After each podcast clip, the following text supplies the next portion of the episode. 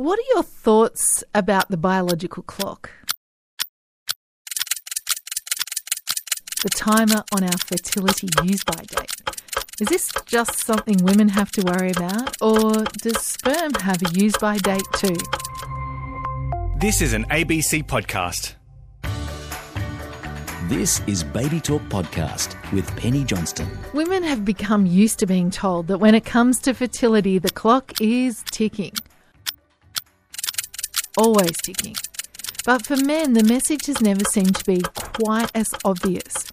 But there are impacts for any potential parent who's leaving the baby making thing until after 40. So, what is it you need to know about men and the biological clock?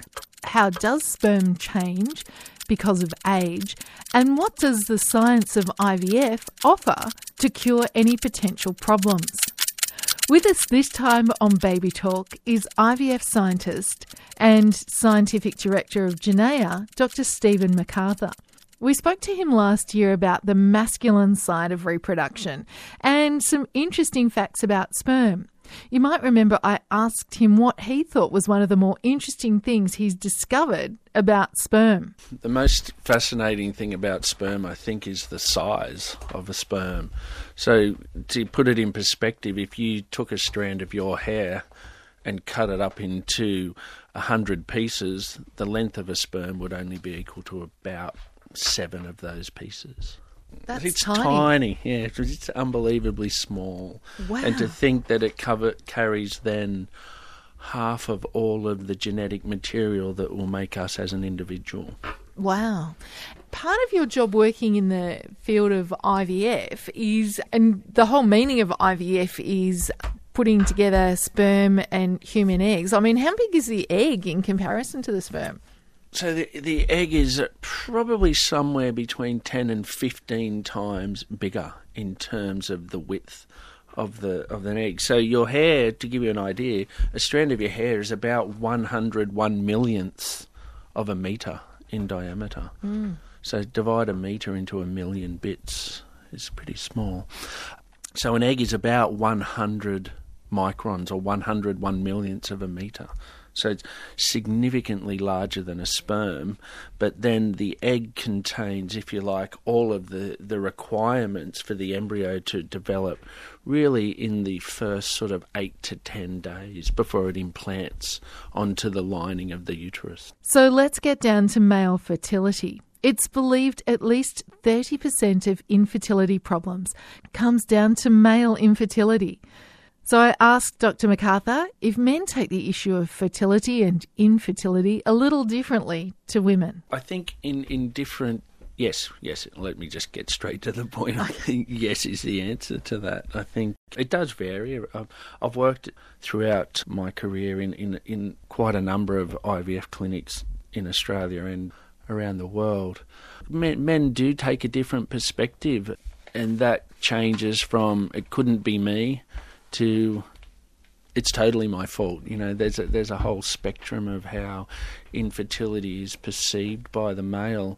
The thing about IVF, in particular, if you like, in the early years that, that I worked in a, in the field, it was very much perceived that fertility was a, a female only issue. It may be understandable that perspective when you think that it's women who, who carry the children through to birth, but really that sort of way of thinking doesn't account for the biology of how children are both conceived and then carry on through to live birth. I think males are are better now at acknowledging that they have a significant both contribution and role to play Yeah. in um, in pregnancy. But uh, yeah, it's good that it's not just perceived now in, in the general public as a female only issue. you Yeah. know. If the sperm structure isn't as athletic as it should be, you can still deliver the DNA component into the egg to fertilize it and end up with an embryo. Oh, absolutely. ICSI really first came into the IVF laboratory setting back in really 1994. 95 is where it is where it really sort of took off. That being said, you still had to be able to find a sperm in the semen sample that were produced by the males. So you could take examples of males having either very low sperm numbers in their ejaculate or very slow swimming sperm, and exactly as you said, using a very fine needle to put the sperm in. That's actually even advanced further now, where in fact males can present in an IVF clinic today with no sperm in their semen sample, and then you can actually take a testicular biopsy, and then we can actually find sperm from that testicular biopsy. Now, that's not 100% successful, and in some cases, some men, unfortunately, will have absolutely no sperm, including in their testicles. But Oh. yeah, it's an amazing, it's an amazing advancement that we can help patients in that scenario overcome that infertility. Wow, that's that's pretty impressive. Apparently, ICSI, it was a bit of an accident that it was discovered. Back in the early 90s, we used to use a, a technique called SUZI, but SUZI was, uh, let me remember, it was subzonal injection. So the zone is, in effect, the little shell that surrounds the, the egg. So they used to put a number of sperm between the little shell that surrounds the egg and the egg proper. And one night in, in Belgium, the scientist accidentally It could have been the Netherlands. And yeah, the scientist accidentally stuck the needle. So you had to be very fine and put the needle just below the shell, but not into the egg.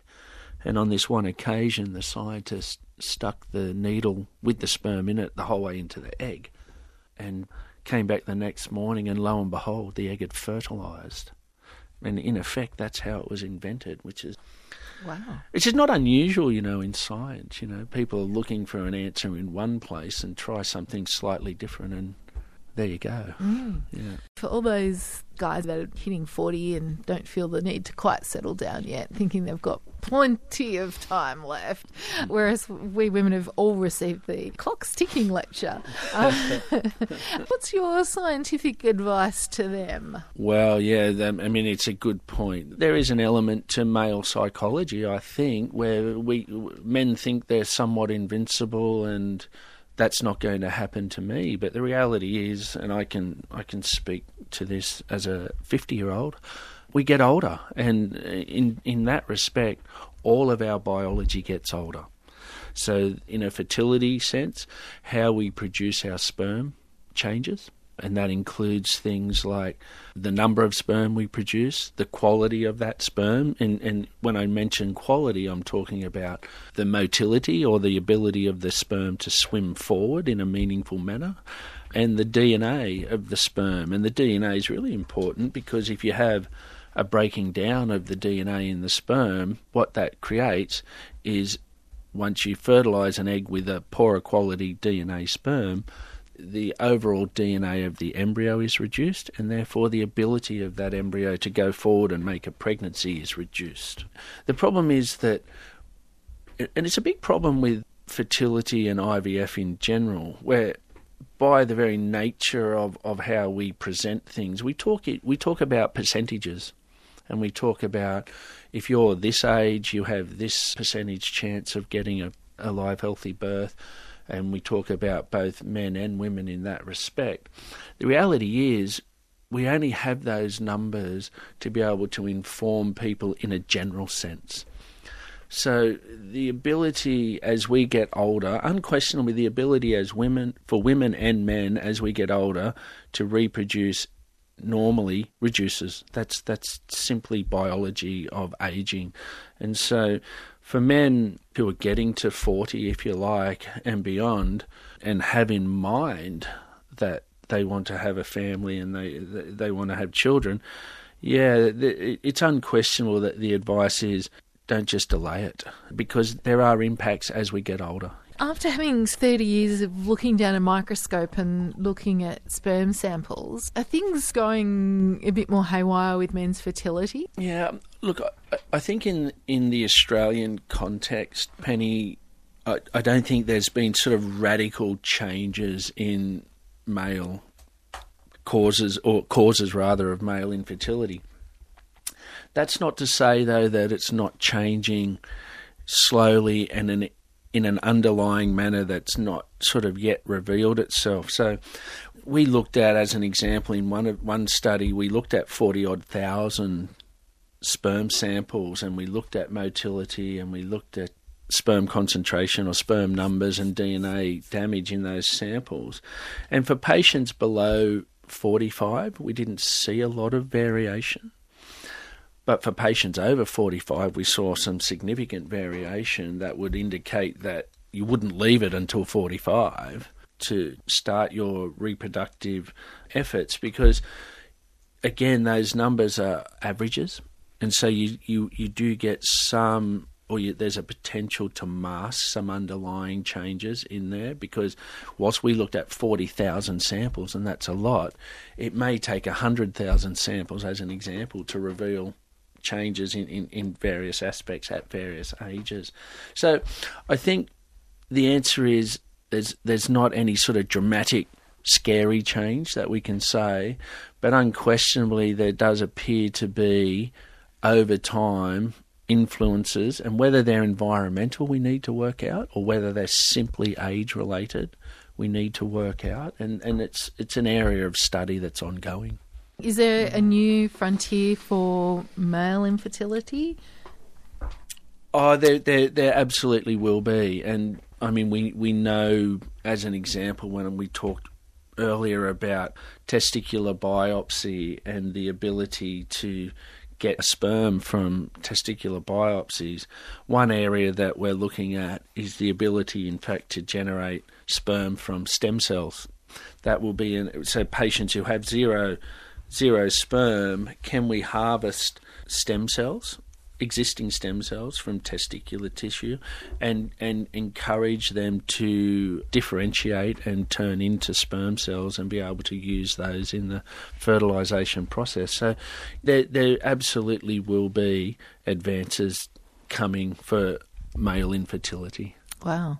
Now, I had actually heard, I think they've used the experiment on Married at First Sight, the t shirt test, where they, I think they had sort of 20 men and 20 women mm. wearing the t shirt and mm. without washing, and the mm. pheromones. The huh? pheromones. Part of the experiment was whether you had, you know, so this falling in love in inverted commas had something to do that instant attraction had something to do whether your sense of smell could pick up whether you pairing with this person of the opposite sex was going to create a a viable embryo that your blood types weren't going to clash or you weren't going to be allergic to their sperm. So those baseline biological issues are they things that buy into the science? Probably in this day and age of anti deodorants and perfumes and yeah. whatnot, we we all lose that a little bit.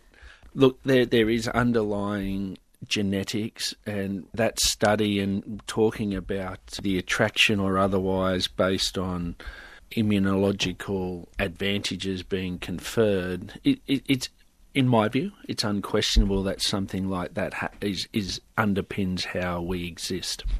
That's evolution, you know. And if you look at the diversity across people globally, it makes it makes a lot of sense. So, you, the, the if you like, the wider the gene pool and the more diverse the gene pool, if you like, the greater chance of survival for all of us. So, there's absolutely it's a sound conclusion I think to come to in in an IVF setting. I think unquestionably there is some aspect of that I think I touched on earlier, there's 40% or so uh, of all couples or patients who present to us who, who, we don't have a, a, a, known cause for their, for their infertility. So, is there something in the production of embryos for certain couples that, that don't allow pregnancy to go on, and I think it's certainly a wide area. It's a, it's a part of the wide area of unknown that still exists in, in IVF. I mean, we have patients who, in an IVF clinic, they produce really excellent embryos. From everything that we look at, we say that embryo is absolutely an, an embryo that we would expect to produce a healthy ongoing pregnancy. And time after time, when we put those embryos back, no pregnancy is achieved. And the reality is that we still don't know, in some cases, not all cases, but in some cases, we don't know the underlying reason for that. Is it associated with the study that you just mentioned? It could well be. It could well be that there's there's a reality in a lot of senses that there are some genetic contributions to infertility that we just don't know about yet. Does that make up the most difficult part of your job, the unknowns? Yeah, absolutely, Penny. I think it's like we want to do the very best by the patients who, who come and see us, and we really want absolutely for them to achieve their goals. And the reality is, we want them to do that as fast as possible because, as we talked about earlier, it can be a difficult process for patients to go through. The fact that in some cases we can't give patients a and this is the scientist in us. this is the scientist in us where we want to be able to say, we've looked at all aspects of your presentation, if you like, and this is what we know and this is what we can do to help you get to where you want to be. It is really difficult in those cases where we can't help couples achieve that goal. But on the other hand, do you have a wall of photographs? Have you got 30 year olds now that are around thanks to you? Well, I, I, there certainly would be 30 year olds walking around who are, yeah, I was involved in uh, helping make those embryos become those people, I suppose, is the best way. Yeah. Yeah. And look, it, it's in terms of, if you like, a laboratory science role or job, it's absolutely wonderful and fulfilling to be able to help people achieve what is a I want to say is what is a quite a basic goal, but it's really a basic drive for many people to have a, a family and to have children. It's it's it. Yeah, I can't tell you how wonderful it is. I just love it, and thirty odd years later, it's it's it's still as exciting today to go to work as it was thirty years ago. You would have a lot of people that would be surprised that they just can't have a free range baby that they've they've got to use a team to help them.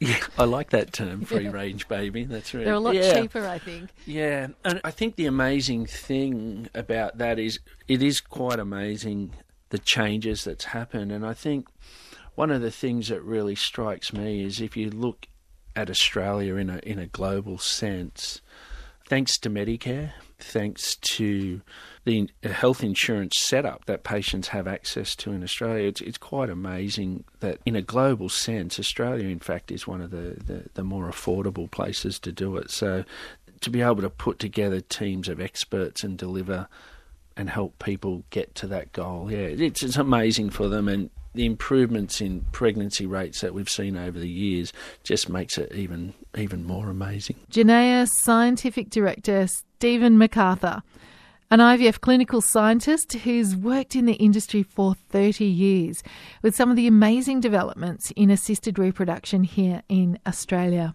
You're listening to Baby Talk, where we just love talking about babies and everything to do with their development from conception to sending them off to kindergarten. And last week on the podcast, we talked about the way sugar has snuck its way into almost every prepackaged food available to babies and toddlers, and how you can try to keep your child's diet as sugar free as possible. There's this association then that be, that starts to happen with kids that when they're in the car that they have to have a snack or when they're waiting for something that they have to have a snack rather than just sort of learning to sit and perhaps be bored for a little while. And I guess it's on that same, in the same sort of category as sitting in the car and handing back a device so that they, you know, there's this constant kind of form of entertainment. So it's about building this association over time that whenever you get in the car or whenever you're sitting and waiting, that there has to be food and there has to be eating and snacking. You can find that podcast on the ABC Listen app